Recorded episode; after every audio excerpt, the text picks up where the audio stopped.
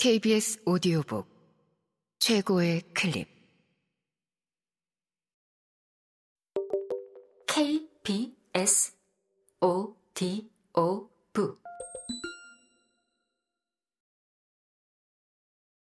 닷다의 목격. 튤리파의 도서관. 최상희 지음. 성우 이자영 읽음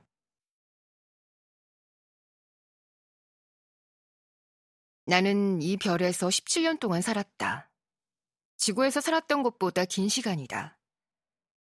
별은 내가 처음 도착했을 때와 별로 달라지지 않았다. 조용하고 황량하고 하늘은 아름답다.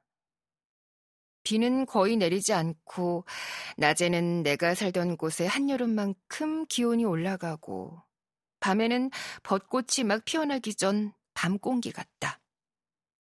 이곳에 벚꽃은 피지 않는다. 온실 밖에서는 식물이 자라지 못한다.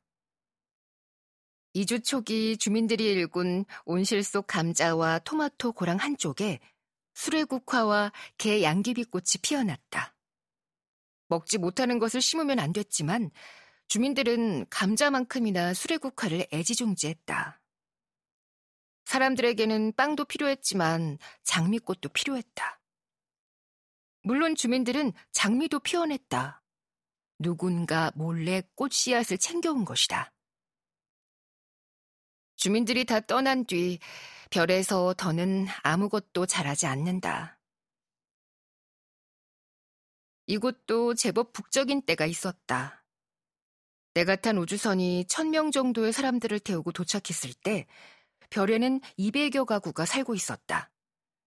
대개 아이가 한둘 있는 가족들이었다. 그 뒤로 이주에 오거나 나가는 사람은 드물고 500여 세대를 유지했다. 자급자족이 이루어지지 않는 별의 한계였다. 주민들은 거의 광산에서 일했고 내 아빠는 광부였다. 아빠는 이전에 광산에서 일해본 적 없었고 주민들 대부분이 그랬다. 이주 신청을 하고 석 달 동안 교육받은 게 전부였다. 아빠는 이곳 생활을 못 견뎌 했다. 일을 끝내고 돌아오면 씻지도 않고 현관 앞에 둔 의자에 앉아 있었다. 점점 어두워지는 하늘을 바라보는 아빠는 자신이 왜 이곳에 있는지 모르겠다는 듯 어리둥절한 표정이었다. 나는 혼자 밥을 먹고 식탁에 아빠 몫을 남겨둔 채 이를 닫고 잠자리에 들었다. 침대에 누워 울지 않은 날은 드물었다.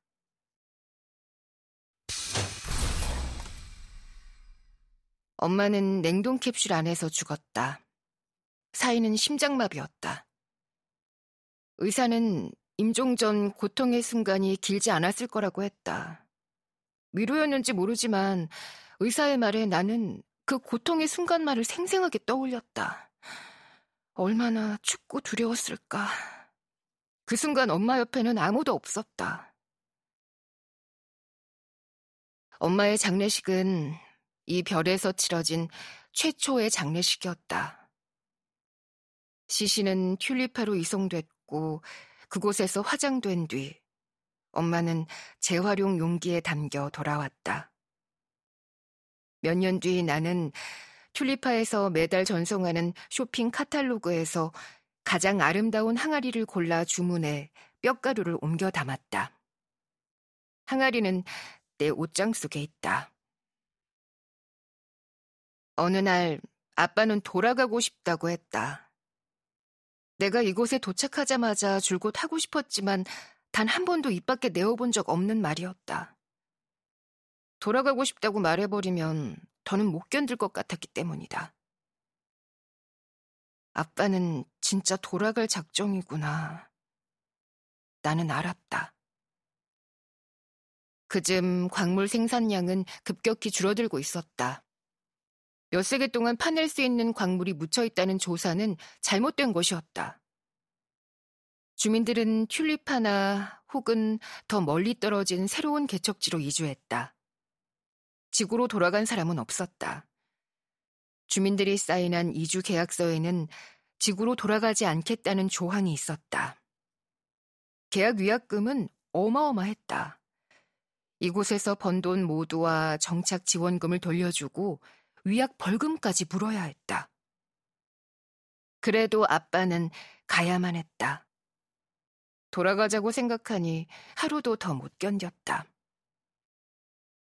결국 아빠는 가까스로 돈을 용통해 위약금을 치르고 지구로 돌아갔다.